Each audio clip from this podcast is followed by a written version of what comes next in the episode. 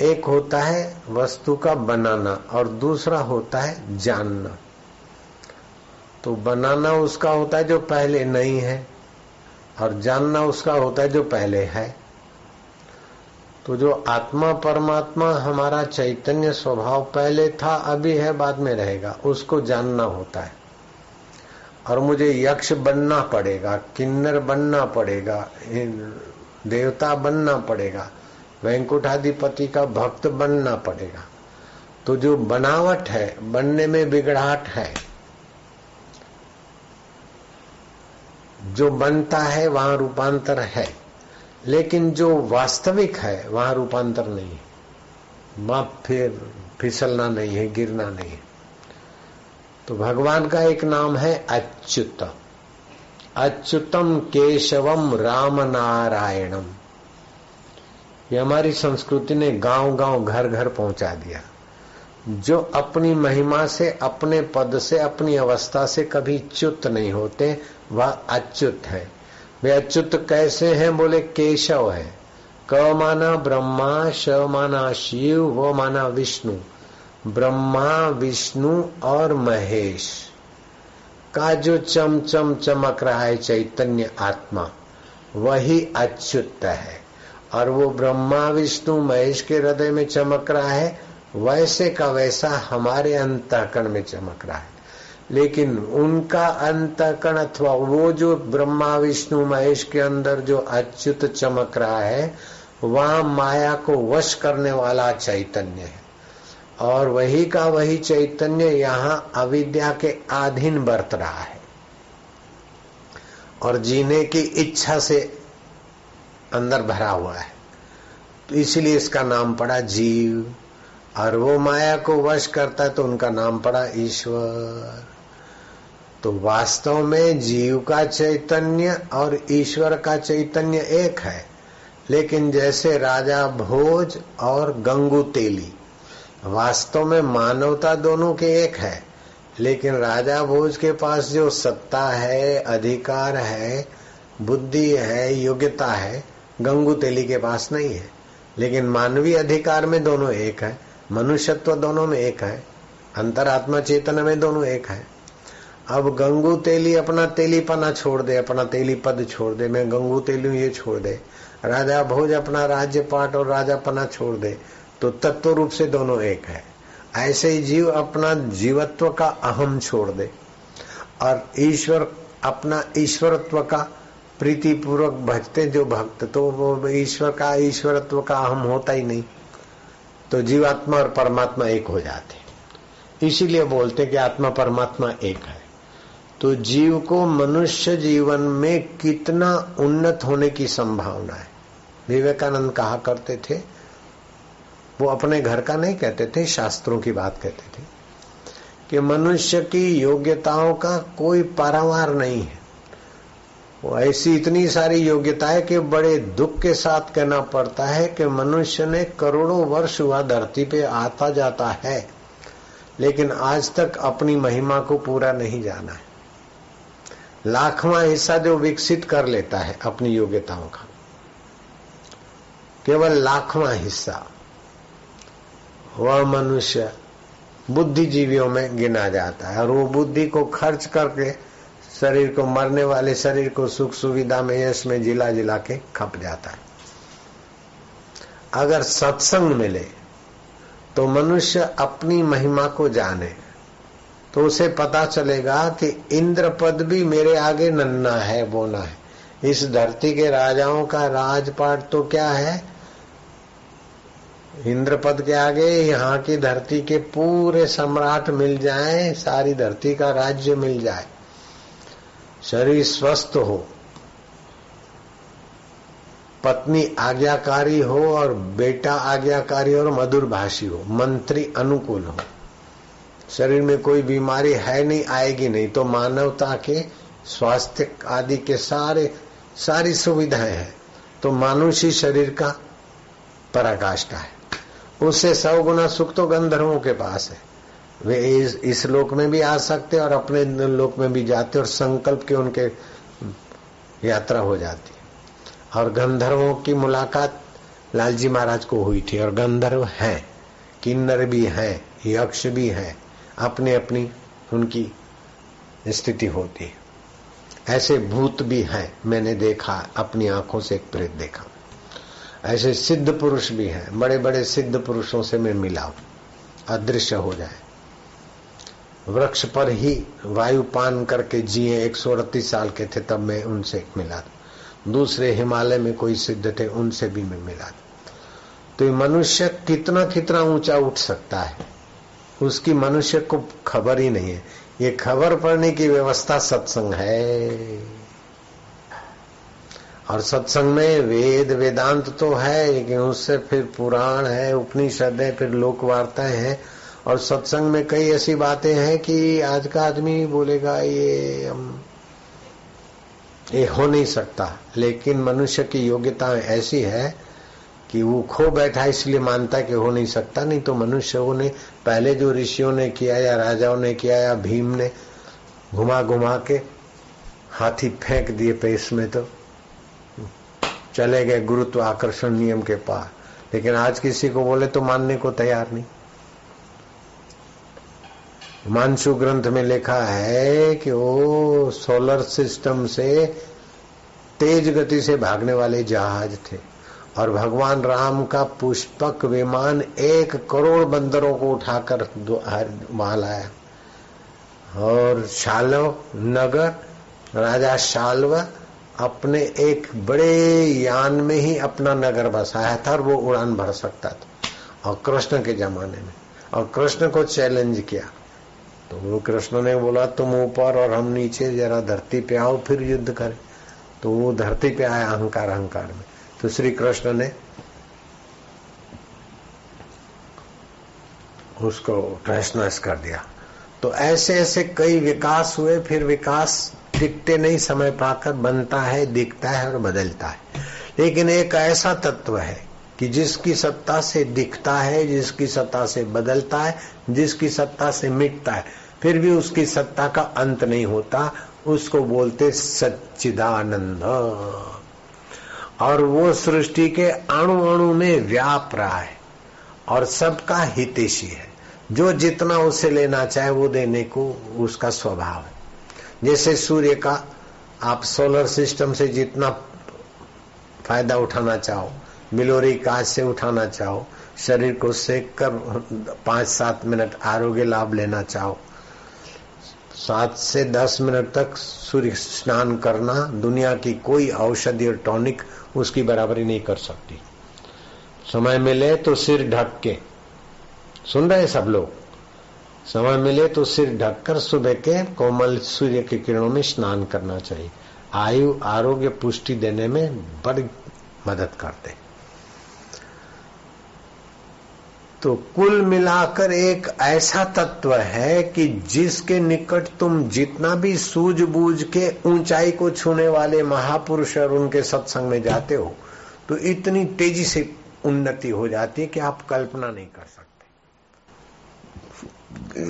जैसे गदाधर को काली माता ने प्रकट होकर कहा कि तोतापुरी गुरु की शरण जाओ। बोले, माँ, तुम मिलती हो और मेरे हाथ का भोजन करती हो। मेरे हाथ के फूल सूँगे हुए गजरा आदि तुम स्वीकार करती हो। फिर मुझे उस तोतापुरी ही नागा बाबा से मिलने की क्या ज़रूरत? बोले, मैं आती हूँ तुम्हारे भावना के बल से। फिर मैं चली जाती तुम वहीं के वहीं।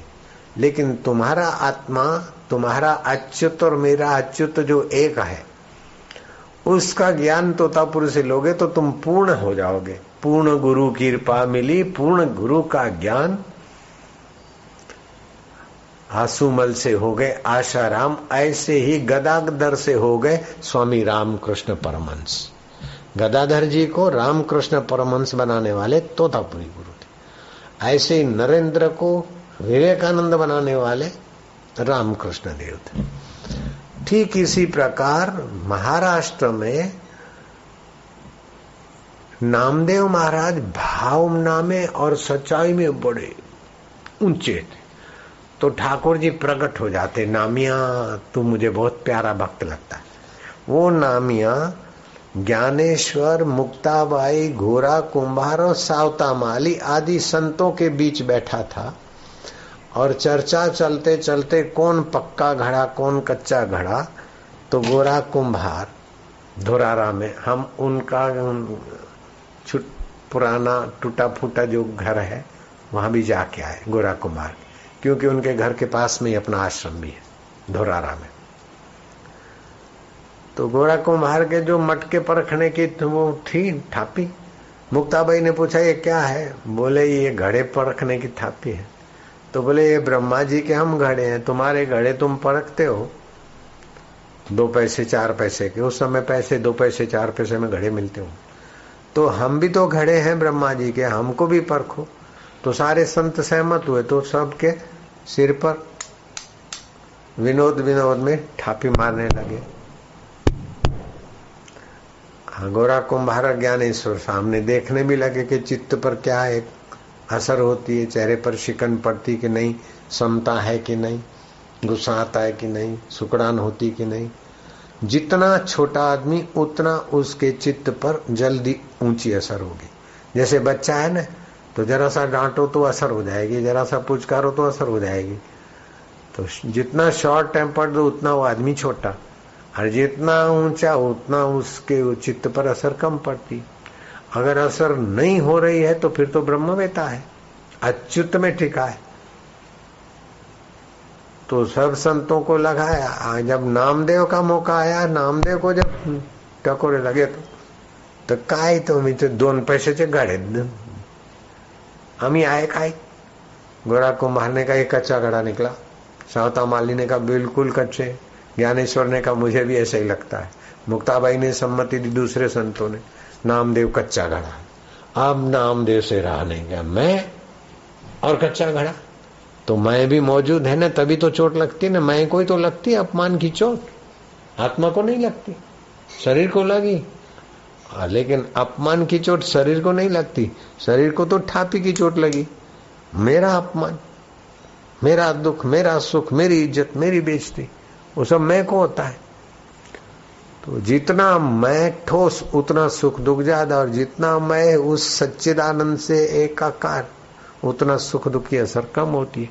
तो सत्संग में नहीं आते थे, उस समय जितना सुख दुख होता था, चोट लगती थी, उतना अभी मेरे शिष्यों को नहीं लगती।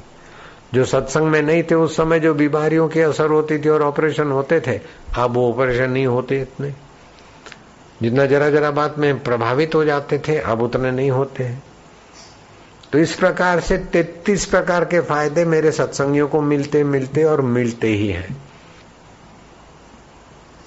हमें हिला सके ये जमाने में दम नहीं, क्योंकि तुम्हारी तो मन मन से बातें आई और हमारे तो आत्मा का अनुभव है।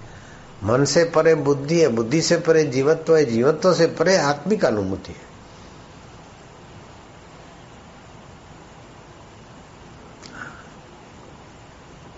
प्रभु के दीवाने, बापू के दीवाने जुठलाए नहीं जाते, कदम रखते, आगे तो फिर लौटाए नहीं जाते। हरे ओम माँ, हरे ओम हरि ओम हरि ओम हरि ओम तो मैं फिर वहाँ आता हूँ कि कितनी सारी योग्यताएँ नामदेव गए मंदिर में माजा विठला लवकर या पांडुरंगा तुमचा भक्त। तो पांडुरंग प्रकट हुए। बोले, संतों ने मिलकर मुझे कच्चा घड़ा का आप उनको जरा चमत्कार दिखा दीजिए कि तब उनको चमत्कार क्या दिखाऊँ? सच्ची बात है, तू कच्चा घड़ा है।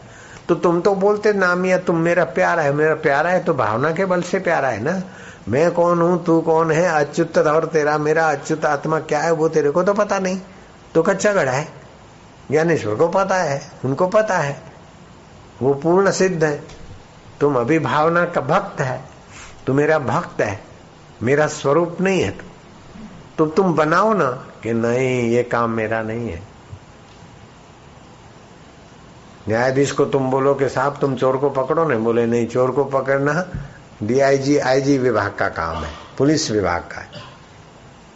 पकड़ के बोला है फिर निर्णय हम करेंगे। सजा दें या छोड़ दें, वो हम निर्णय करें।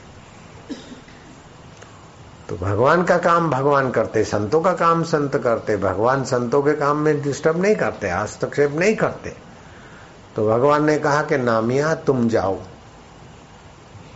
आपको पता है, भगवान शिव जी ने सती को कहा गुरु मंत्रो मुखे यस्य तस्य सिद्धि न अन्यथा गुरु लाभात सर्व लाभो गुरु हीनस्तु बालिशा। जिसके मुख में गुरु मंत्र है, उनके सारे आध्यात्मिक आदि देविक कार्य सफल होते हैं। जिनके जीवन में गुरु मंत्र नहीं, बालिश माना वो मूर्ख है। संसार को सच्चा मानेगा और सत्य, सच्चिदानंद का उसको पता ही नहीं। जो छोड़ के मरना है, उसी को बढ़ा बढ़ा के खप जाएगा। उसी में सुखी दुखी बड़ा छोटा मान मान के उलझ जाएगा। तो सती को भगवान शिव ने गुरु मंत्र नहीं दिया। वामदेव महाराज से गुरु मंत्र दिलाया। भगवान तो न्यायाधीश है, और पुलिस काम करेगी ना अंदर से दोषों को निकालेगा तो गुरु मंत्र वामदेव से पार्वती को, सती को दिलाया। और फिर गुरु मंत्र के बाद सती को जो अनुभव हुए तो गुरु की महिमा गाई सती जी ने। और फिर गणपति जी आए उनके घर। बेटा इतना महान आया। गुरु के मार्गदर्शन से क्या क्या होता है, इसका वर्णन मैं नहीं कर सकता। अगर आंसूमल को लीलाशाह बापू नहीं मिलते तो आंसूमल आशाराम नहीं हो सकते थे, मेरा पक्का अनुभव है। और इतने लाखों करोड़ों लोगों को भगवत रस नहीं दे सकते थे। सीधी बात। तो नामदेव को कहा कि जाओ शिवोबा खेचर के पास। उनसे की शरण लो, उनसे दीक्षा लो। विठल ने भेजा नामदेव को शिवोबा खेचर के पास और शिवोबा खेचर की कृपा प्रसादी सेवा आदि करके उनकी प्रसन्नता लेकर ब्राह्मी स्थिति प्राप्त की। अच्युत आत्मा को मैं रूप में जाना और वो नामदेव सिद्ध पुरुष हो गए। तो नामदेव को लोक मानने लगे। तो नामदेव को खम तो धीरे धीरे हिंदू साधु का प्रचार प्रसार है यवनों का राज्य था। मोहम्मद खिलजी तक बात पहुंचाई गई कि ये तो बड़े पूजे जाते हैं और ये अगर इस्लाम स्वीकार करते हैं तो खुदा ताला की रहमत होगी आपके ऊपर और भी काफर वो बन जाएँगे। तो कि मरी हुई गाय रख दी और उनको बुलाया, बोले, इसको जिंदी करो, तुम इतने महान संतो हिंदू लोग तुम्हें मानते हैं, पूजते हैं। बड़े संतो तो मरी हुई गाय को जिंदी करो। बोले, हमने कब कहा कि मरी हुई गाय जिंदी हम करते हैं? तो भगवान की मर्ज़ी। आप मुल्ला मौलियों से करवाइए, हमारा काम है। पैरों में जंजीर डाल दो, हाथ में हथकड़ियाँ, काफर। जब तक मरी हुई गाय जिंदी नहीं होगी तो नहीं छूटोगे। सूर्य अस्त होते ही तुम्हारा जीवन अस्त किया जाएगा। ऐसा ऐसा जुलम इस संस्कृति में पैदा होने वालों ने सहा। लेकिन संस्कृति की इतनी सच्चाई है कि कई जुल्मी आए और खप गए, लेकिन संस्कृति का प्रसाद बांटने वाले संत फिर फिर से समाज में उभर रहे और समाज का मार्गदर्शन कर रहे। ऐसे संतों के साथ कंधा मिलाकर अगर हम नहीं रहेंगे तो हमारी संस्कृति में ही भगवान अवतार लेते और कल्चरों में भगवान के अवतार की व्यवस्था ही नहीं। और जो भी मज़हब हो, वो भगवान को, गॉड को कहीं मानेंगे।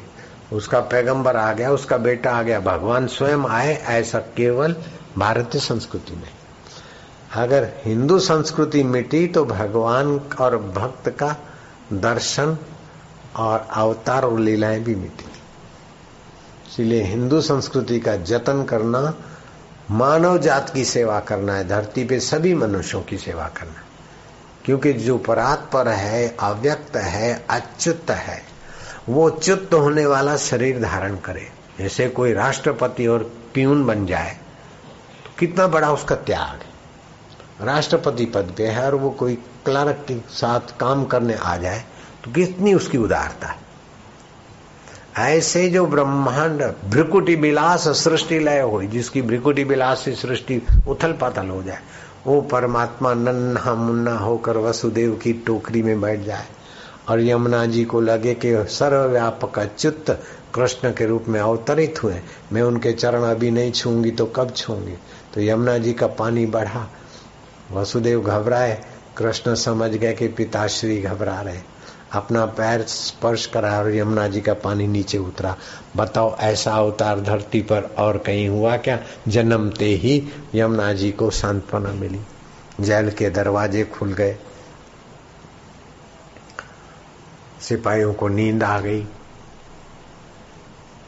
और छठे दिन पूतना जहर भर कर गई थी। वो सारा जहर पिया और कुछ भी नहीं हुआ और पूतना को सदगति दी, जो जशोदा को और देविका को देनी थी।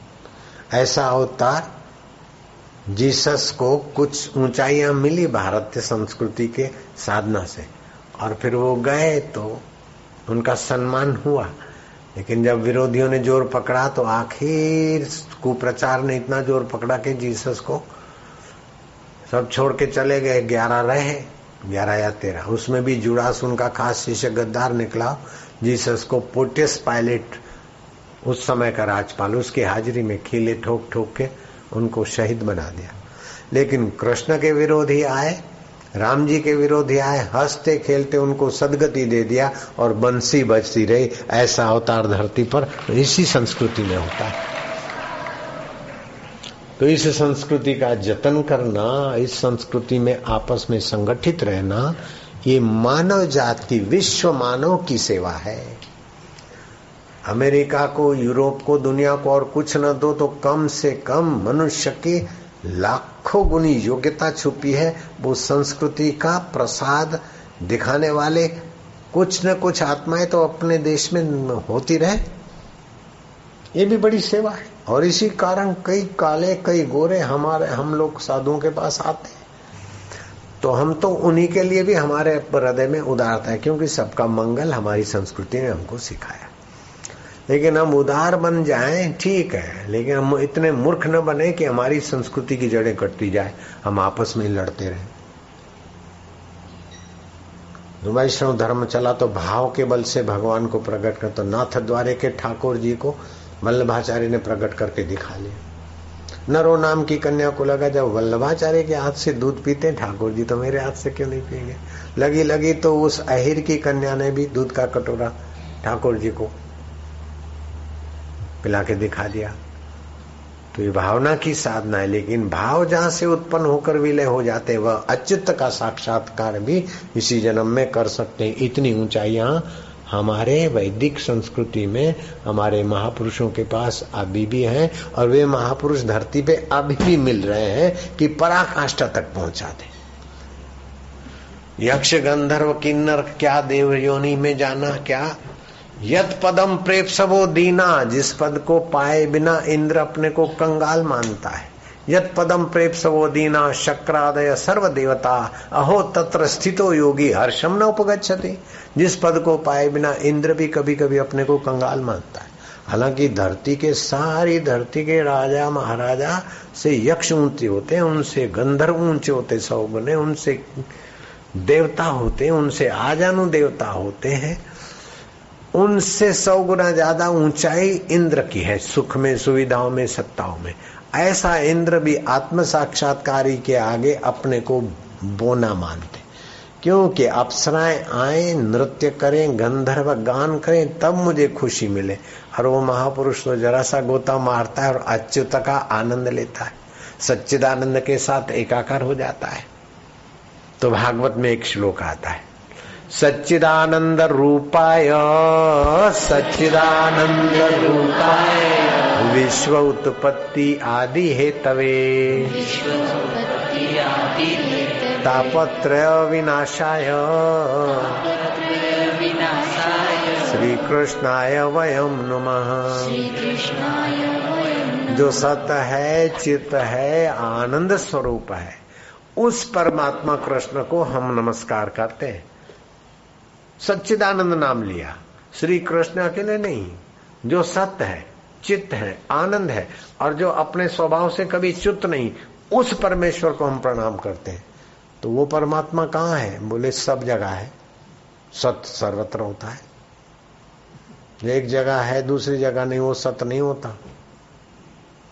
और जो सत्य होता है, वो चेतन भी होता है। और जो चेतन होता है, वो ज्ञान स्वरूप भी होता है। जो ज्ञान स्वरूप होता है, वो आनंद स्वरूप भी होता है।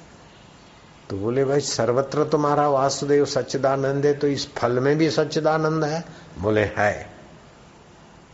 तो फल में भी वासुदेव है? बोले, है। तो ये फल सड़ गए तो तुम्हारे भगवान सड़ गए। फल को हमने खा लिया तो तुम्हारे भगवान को हमने खा लिया, बाबा।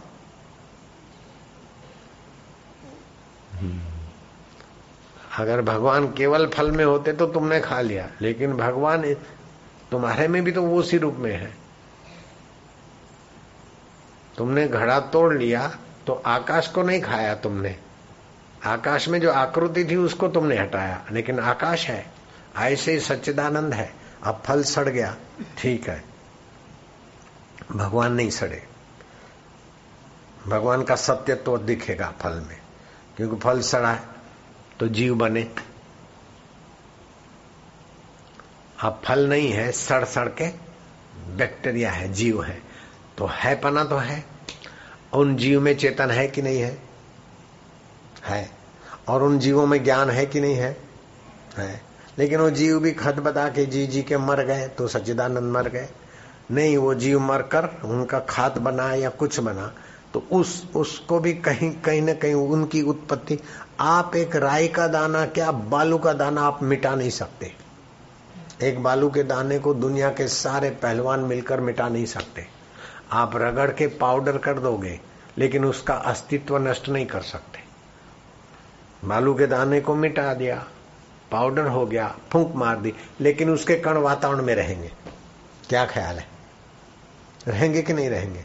अणु, परमाणु रहेगा। तो ये ईश्वर का सत्यत्व है, आदि भौतिक जगत में। और जहाँ जहाँ अंत कर्ण वहाँ ईश्वर का चैतन्य तो दिखता है। और जहाँ जहाँ अनुकूलता होती है, वहाँ ईश्वर का आनंद तो आता है, इसीलिए खुशी होती है। कुत्ता पूछ हिलाता है, वो सच्चिदानंद का आनंद हिस्सा जागा। गाय, भैंसे, जीव, उनको भी आनंद आता है, पतंगियों को भी दिया देखकर आनंद आता है। लेकिन आनंद लेने का तरीका गलत है तो उसमें जल मरते ऐसे मनुष्य भी विकारों में मज़ा लेता है, लेकिन वो तरीका गलत है तो बीमार हो जाता है। अगर संयम से खाए तो आनंद आएगा, लेकिन मज़ा लेने के लिए खाएगा तो बीमार होगा। संयम से पत्नी के साथ व्यवहार करता है तो पुत्र को जन्म देगा धर्म के अनुकूल तो परंपरा चलाने का पुण्य होगा। लेकिन न तिथि देखी, न अमावस्या देखी और संभोग किया तो बच्चे विकलांग होंगे। अथवा प्रदोष काल में व्यवहार किया तो बच्चे माँ बाप के लिए मुसीबत होंगे। तो ये सारा हमारे शास्त्रों में है कि कौन से दिन, कौन से तिथि, किस समय क्या व्यवहार करने से कैसी संतान आती ये धर्म ग्रंथ। ऐसा और ग्रंथों में नहीं मिलता। अमावस्या और पूर्णिमा को संभोग किया और गर्भ रह गया तो विकलांग हो। मेंटली विकलांग हो, शारीरिक विकलांग हो, जीवन भर तंग करे। और ग्रंथों में हमने नहीं देखा, सुना। तो सेवा करने से अपना अंतकरण पवित्र होता है वो अंतर्यामी जो सच्चिदानंद है, वो हमारे अंतकरण को और उन्नत कर देता है। आपके पास जो योग्यता है, वो आपकी योग्यता आप अपने लिए यूज़ करते हैं तो आपके जीवन में विक्षेप होगा। लोभ बढ़ेगा, मोह बढ़ेगा, काम बढ़ेगा, क्रोध बढ़ेगा, भय बढ़ेगा, चिंता बढ़ेगी। लेकिन आपकी योग्यता का उपयोग करके ईश्वर अर्पण करते अर्थात सर्वव्यापक वासुदेव के निमित्त अपनी योग्यता को खर्च करते तो आप ऊपर उठते जाएँगे। हमारा ऊपर उठने का मुख्य तरीका यही भगवान ने पसंद किया है और हमको भगवान ने पसंद किया है। हमारा इतना प्रचार प्रसार के पीछे किसी कोई व्यक्ति का या मेरा अपना कोई इसमें प्रयत्न नहीं है। जो प्रेरणा देता है ऐसा। कोई भी कार्यक्रम हम देते तो ईश्वर की प्रेरणा होती, तभी हम देते। तो वास्तव में भगवत प्राप्ति अथवा दुखों से निवृत्ति में कोई ज़्यादा समय की ज़रूरत नहीं रहती, लेकिन जो मान मान कर फंसे बंदे हैं, वो मान्यता छोड़ने में मेहनत पड़ती है। ये मिल जाए तो सुखी हो जाए, ये मिल जाए तो सुखी हो जाए। भैया, रात को गहरी नींद में क्या मिलता है तो सुखी होते जो मिला है सब भूलते और बड़े सुख में सोते और उसी सुख समुद्र से सुबह ताजे होके उठते तो मिलने से सुख होता है अथवा कुछ छोड़ने से सुख होता है, वास्तव में ये मकान छोड़े, ये घर छोड़े, ये पत्नी छोड़े, ये पति छोड़े, ये ये छोड़े अथवा ये पकड़े, तभी सुखी। ये हकीकत में एक प्रकार का वहम घुस गया। ना समझी छोड़ दे और वेदों की समझ उपनिषदों की गीता की समझ को स्वीकार कर ले तो युद्ध के मैदान में भी काम हो जाता है। नहीं तो मंदिरों में, चर्चों में, मस्जिदों में जाते जाते जीवन पूरा हो जाता और फिर भी आत्मा परमात्मा का साक्षात्कार करोड़ों लोगों को नहीं होता। किसी किसी को होता होगा होता होगा।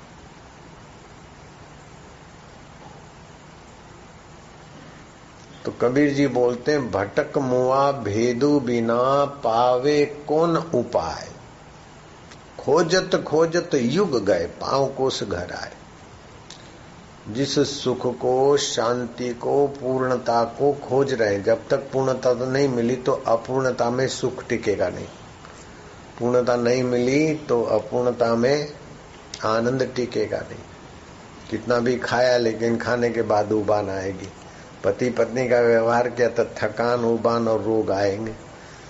तो ये अपूर्ण इंद्रियों का सुख अपूर्ण है। नाक से कितना भी सुगंध लो, लेकिन आखिर क्या? जीभ से कितना भी चटोरापन करो, बीमारी करेगी। कान से कितना भी गाने बजाने सुनो। त्वचा से, इंद्रियों से कर। ये इंद्रिया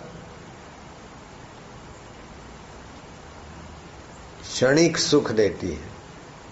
जैसे पतंगियों को दिए पर क्षणिक मज़ा आता है, फिर तड़प तड़प के मरते ऐसे ही संसार में क्षणिक क्षणिक मज़ा लेकर हम लोग भी तड़प तड़प के जीवन गंवा देते तो क्षणिक मज़े का गुलाम न बनकर इनका ठीक से संयम से उपयोग करो, खाओ, लेकिन स्वाद, स्वादिष्ट समझ के ज़्यादा ठासो मत संयम से। देखो लेकिन अनुचित नहीं सुनो लेकिन व्यर्थ का नहीं બોલો લેકિન કટ ટુ કટ બે જ મારા છે બે બે घर मारा છે બે व्यक्ति मारा છે ये संकीर्णता छोड़ो नहीं तो ब्रह्म ज्ञान की जगह पर भ्रम ज्ञान पक्का हो रहा है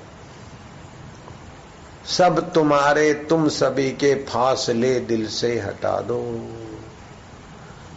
तो कठिन नहीं है ये मन का फूरना और मन में जो राग द्वेष है, और करवा की, अथवा अपने में विशेषता लाने की जो मूर्खता है, वही आदमी को तुच्छ बना देती। आप यश चाहते तो लोग आपको ठुकरा देंगे।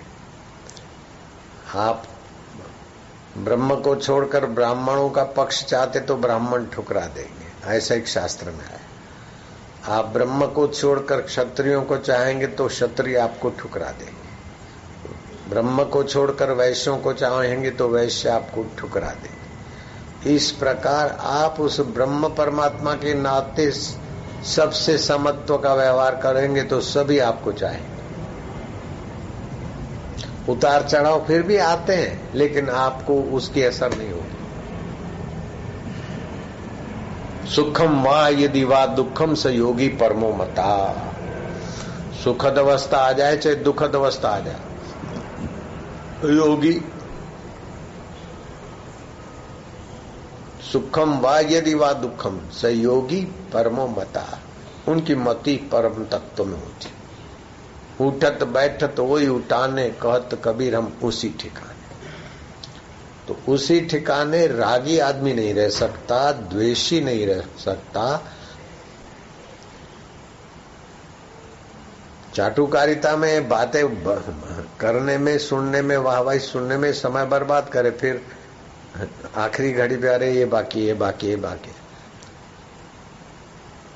तो जहाँ भी आपने सत्य स्वरूप, चेतन स्वरूप ईश्वर से हटकर खुशामत में मन लगाया, वहाँ आपका पतन हुआ। और अनुभवियों का अनुभव है कि अगर नींद हराम करनी है, पैसा आराम करते हैं या करना है तो शेयर मार्केट में पढ़ो। नींद हराम, पैसे हराम, शेयर मार्केट में पढ़ो। अगर पुण्य नष्ट करना है तो सत्संगियों की और सज्जनों की निंदा सुनो। सात पीढ़ी तबाह करना है तो संतों की निंदा करो। और सुनो, सुनाओ। दारू पियो, पिलाओ। और सात पीढ़ी आबाद करना है तो अपने मन के फुरने को शांत करना। अब मन का फुरना शांत करने में अगर बाहर लगते हो तो नहीं होगा। मन के फूरने को महत्व न देकर प्रभु के नाम का उच्चारण करते हुए चुप होते जा। तो निष्फुर नारायण स्वतः सिद्ध है। शांति स्वतः सिद्ध है। ब्रह्म परमात्मा स्वतः सिद्ध है। उसको ब्रह्म परमात्मा को बनाना नहीं पड़ता, उसके पास जाना नहीं पड़ता, उसको कहीं से लाना नहीं पड़ता, अथवा उसको समझा पटा के तुमको दिखाना पड़े मुझे, अथवा मैं तुमको समझा पटा के ब्रह्म को दिखाऊँ, ऐसा नहीं है। देख बेटा, वो चंद्रमा है देख इधर, देख बबलू वो है ना, आज बीच का चाँद ऐसा भी नहीं ब्रह्म। तो चंद्रमा एक बार दिखा, पुण्य हुआ, हर्ष हुआ, लेकिन फिर वैसे के वैसे। लेकिन ये आत्मदेव एक बार समझ में आ जाए तो तुम्हारा दीदार और तुम्हारे वचन आदि का लाभ लेने वाला पुण्यात्मा, धर्मात्मा होने लगेगा। ये ऐसा ब्रह्म सुख है। ऐसी ब्राह्मी स्थिति है।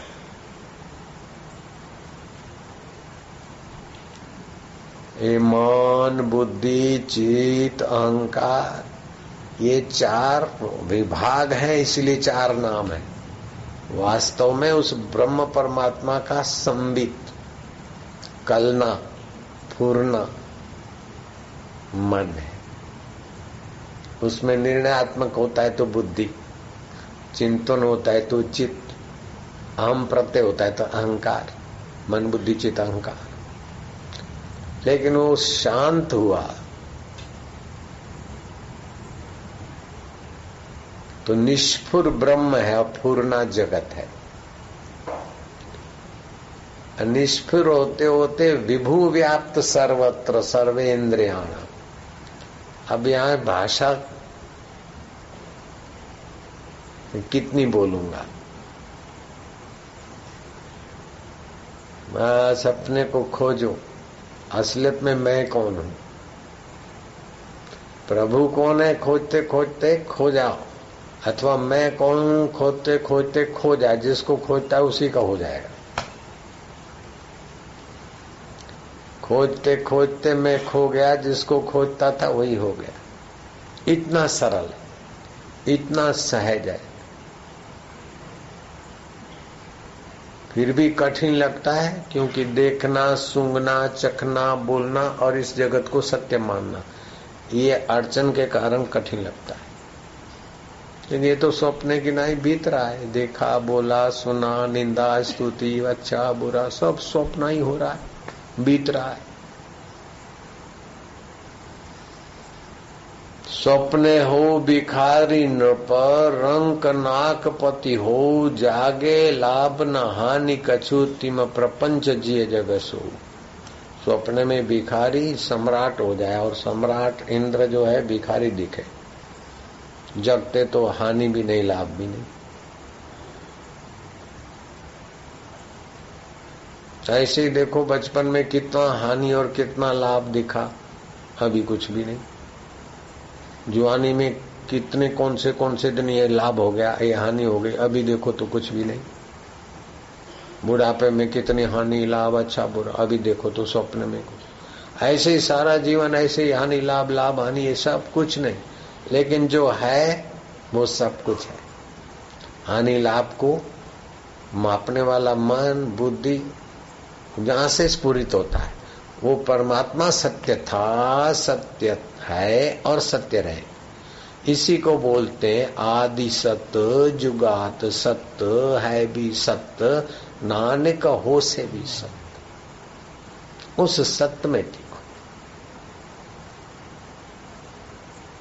उस सत्य का स्वाभाविक ध्वनि ओम ओमकार प्रीतिपूर्वक उस सत्य स्वरूप का स्मरण कर। जैसे मिट्टी को देखो तो उसमें अंगूर नहीं दिखेंगे गन्ना नहीं दिखेगा मिर्च मसाला पुदीना कुछ नहीं दिखेगा। मिट्टी को चखोगे लेबोरेटरी में ले जाओ तब भी, भी कुछ ऐसा दिखेगा नहीं। लेकिन उसी मिट्टी में खेती करो तो पुदीना भी निकल आएगा। गन्ना भी निकल आएगा, मिर्च, मसाला भी निकल आएगा। हल्दी, वल्दी, अदरक बदरक सब धरती से निकल आता है। ऐसे ओमकार दो, देखो तो कुछ भी नहीं, लेकिन सारी सृष्टियों की उत्पत्ति, स्थिति और प्रलय का कारण तत्व, वही परमेश्वर है, उसी से सब निकल आया जैसे रात्रि को तुम्हारे चैतन्य से रात्रि का स्वप्न का दुनिया निकल आती कि नहीं? उधर कहा रेलगाड़ी के पटरियाँ लेने जाते? कहा रेल के पहिए लेने खरीदने जाते? हो तुम तो कोमल रहे और उसमें धड़क धम धड़क धम धड़क धम। कितनी पटरियाँ बिछा देते हो? रेलगाड़ी के पहिए लोहे के ले आते हो। और फिर आओगी रबड़ी बड़ी हले, अजमेर का दूध मिठा भाई, मशहूर दूध पी ले। Mumbai no hello. हाकर भी आ जाते हैं और हाकरों से खरीदने वाले भी आ जाते खरीद के खा रहे हैं और उसको दूसरे पैसेंजर देख रहे तो कैसा है? ये नड़ियादा घोटाले ये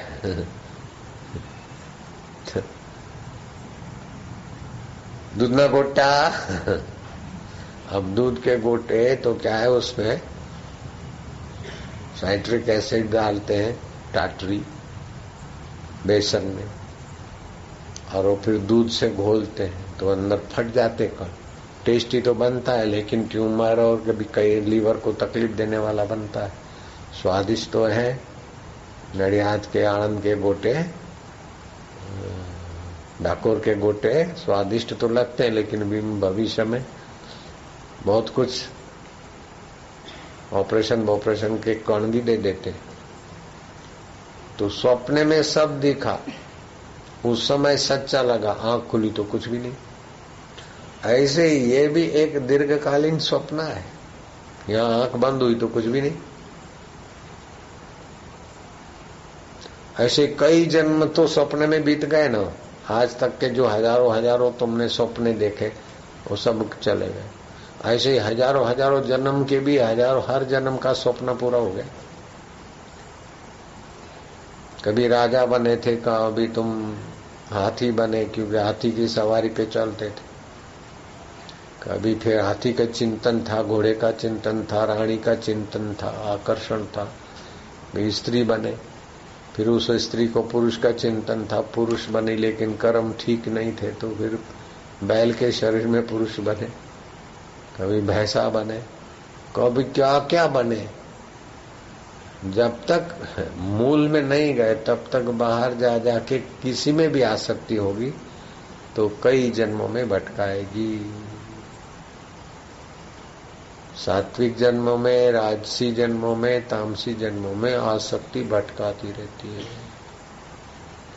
इसीलिए संसार तेरा घर नहीं, दो चार दिन रहना यहाँ कर याद अपने, राज्य की स्वराज निष्कंटक जा मानव तुझे नहीं याद है, तू ब्रह्म का ही अंश है। कुल गोत्र तेरा ब्रह्म है, सद ब्रह्म का तू वंशज है।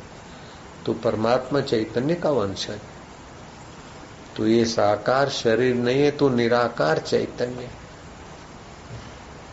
जैसे तू घड़ा नहीं है, तू आकाश है। ऐसे तू शरीर नहीं, तू चिदाकाश चैतन्य तू ज्ञान स्वरूप है। तू साक्षी स्वरूप है, सुख दुख को जानने वाला है, सुखी दुखी होकर फंस मत। बीमारी तंदुरुस्ती को जानने वाला है, मैं बीमार हूँ, तंदुरुस्त हूँ करके फंस मत। बचपन जुआनी बुढ़ापा और मौत का तू दृष्टा असंग है। मैं बूढ़ा हो गया, मैं जुआन हो गया, मैं ये हो गया, तू नहीं, तू तो इनसे न्यारा है और सच्चिदानंद तू प्यारा है। अपने सच्चिदानंद स्वभाव का स्मरण करके रोज अपना प्रसाद, अपना घर का पेय पी आत्म शराब की घूंट पी, प्यालियाँ भर भर के पी। ओमकार का उच्चारण करते करते अथवा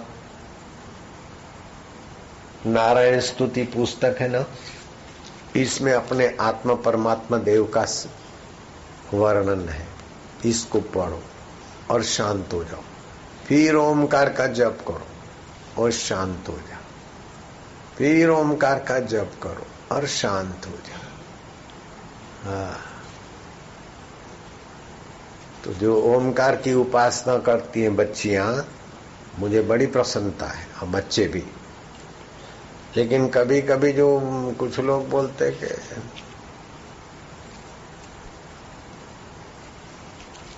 तो इस विघ्न बाधाओं को महत्व ना दो। उनका अस्तित्व ही मत स्वीकारो। यश अपयश लाभ, हानि है वो हानि मूकवत, गूँगे की नाई, बधिरवत, नपुसकवत, ऐसा भी आता है शास्त्र में। ईश्वर प्राप्ति करनी तो कुछ दिन ऐसे ही। नपुसक की नाई जीव। संसारी व्यवहार से उपराम। मुकवत, गूँगे की नाई, बहरे की नाई, जड़ भरत की नाई, और इसी में लगे रहो। परिपक्व अवस्था आ जाए।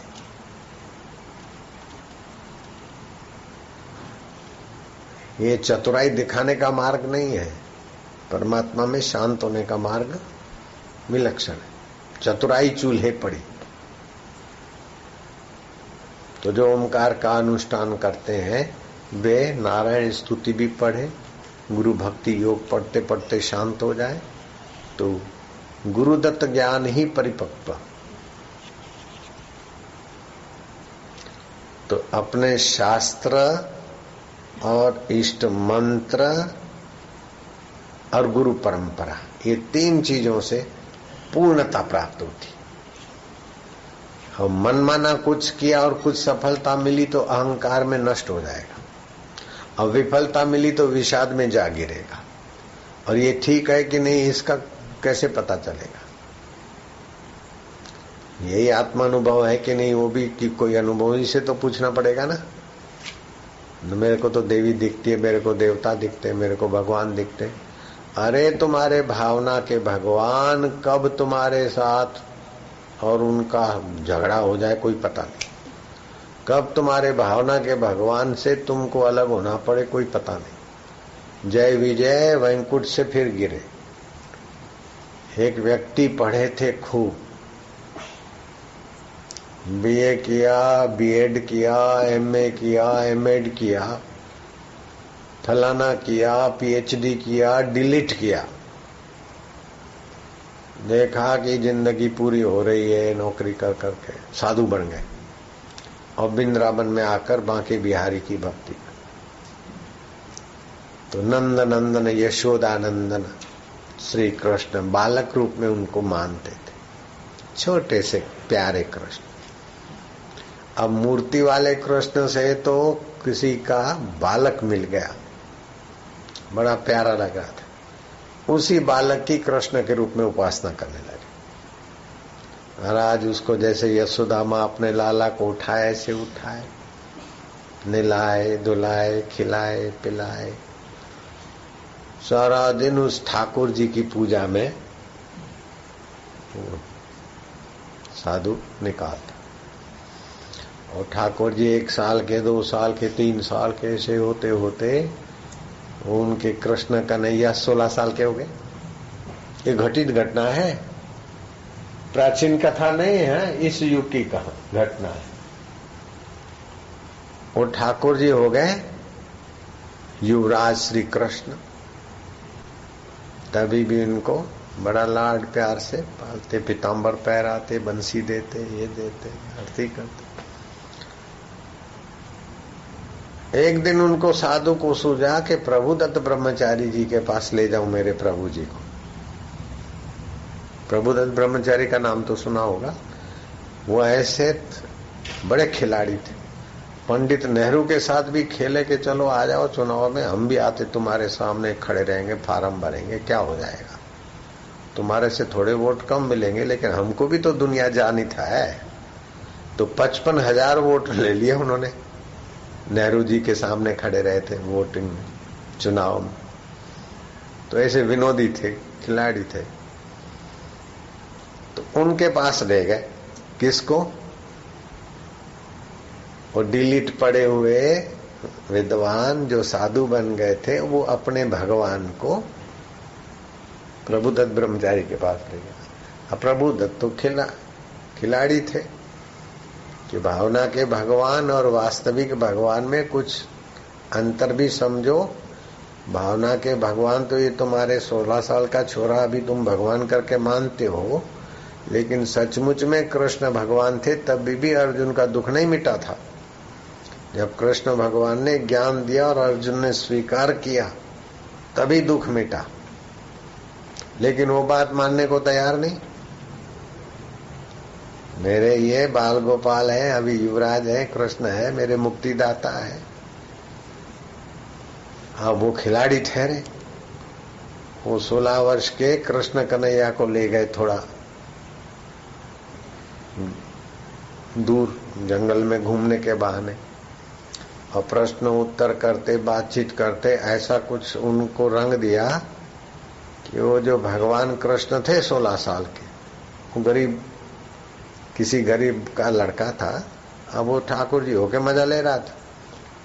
तो उसको ऐसा कुछ संस्कार डाल दिए कि वो पूजा करने वाले जो डिलीट पढ़े थे, वो तो थे भगत और ये छोरा था भगवान। महाराज, वो प्रभुदत्त ब्रह्मचारी जी के संग से भगवान में ऐसी कुछ आ गई कि जरा भगवान का व्यवहार थोड़ा बदला हुआ मिला। बदला हुआ मिला तो साधु को लगा कि ये ऐसे कैसे हो गया? रे तो बोले, अभी तो भगवान मानते और तू बोल रहे शर्म नहीं आती, मैं तो कृष्ण हूँ। अरे साले, तू काय का कृष्ण है? अब भक्त में और भगवान में जरा तू तो मैं मैं हो गए। साधु ने कहा अच्छा ठाकुर जी, मैं तुझे दिखाता हूँ। कैसे पूज रहे हो? ऐसे करते करते उसको किसी बातों में ले आके जंगल में ले गया। और कोई नहीं देखे दह दह भगवान दह वो बेचारे, सोलह वर्ष के भगवान ने जो भी आज तक मक्खन मिश्री खाई, जो दुपट्टे पहरे और जो मज़ा लिया, भगवान ने धाड़ धाड़ धाड़। अब तो महाराज, भगवान कैसे भी करके जान छुड़ाकर भागे। ये देखो, प्राचीन काल की कहानी नहीं कह रहा हूँ, इस युग की घटित घटना कह रहा हूँ। नेहरू जी के जमाने में ही वो प्रभुदत्त ब्रह्मचारी थे। और उनके लेख भी हमने, उनके लेख के आधार पर सत्य अनुष्या की कथा भी हमने कही है, वो हमारे किताबों में भी आई महाराज वो भगवान कैसे भी जान छुड़ाकर रेलवे स्टेशन पर जा पहुँचे। यहाँ से प्रभुदत्त ब्रह्मचारी को पता चला कि वो साधु तो पिटाई करके उधर चला गया और वो रेलवे में चला गया। वो प्रभुदत्त ब्रह्मचारी वहाँ पहुँच गए। अरे बोले, अब तुम्हारी उनकी नहीं बनती है तो मेरे यहाँ रहो। अब गरीब झोंपड़ी में जाके रहोगे और क्या क्या खेत खली में तपोगे, काले बन जाओगे। अब ठाकुर जी थे, तब थे। अब तुम तुम ब्रह्मचारी होकर मेरे पास ही रह लो। थोड़ा शास्त्र का ज्ञान भी तो भगवान को होना चाहिए।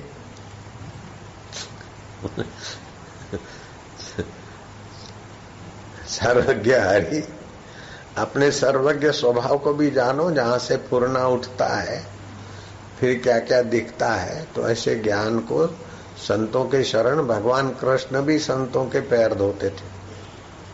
और पत्तले उठाते थे। कुछ पाने के लिए नहीं दुनिया को दिखाने के लिए कि सत्संग की महत्ता क्या है।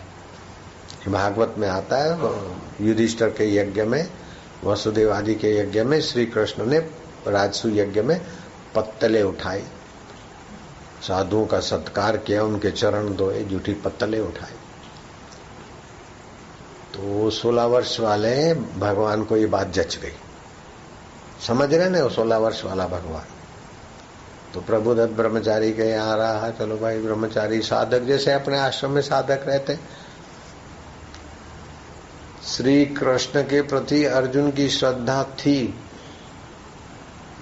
फिर भी श्री कृष्ण ने गीता में चार बार, चार जगहों पर अर्जुन को कहा श्रद्धस्वता अष्टावकर मुनि बारह साल के, काला कलुट रंग ठिंगना सा कद, आठ, खोड़ खापड़। ऐसे बालक को सदगुरु मानकर ऊँचे आसन पर बिठाना दंडोत प्रणाम करना, ये श्रद्धा तो थी। फिर भी अष्टावक्र कहते हैं, श्रद्धस्व तात बेटे, श्रद्धा कर। बारह साल का तो बाप, अस्सी साल का बेटा, और बाप कह रहे हैं कि श्रद्धा कर। बाप तो तभी बने जब उसकी श्रद्धा थी, तभी वो बाप की जगह पर है। फिर भी श्रद्धा की पूर्णता चाहिए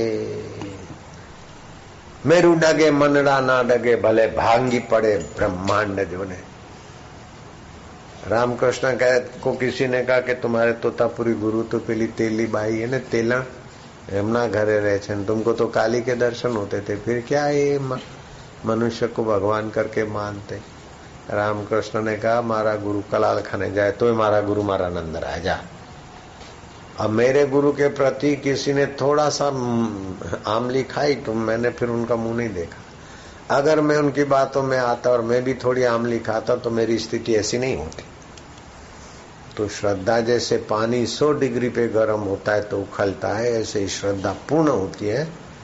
गुरु का पूर्ण कृपा हजम होती साक्षात्कार होता ए फल साधन ते न हुई।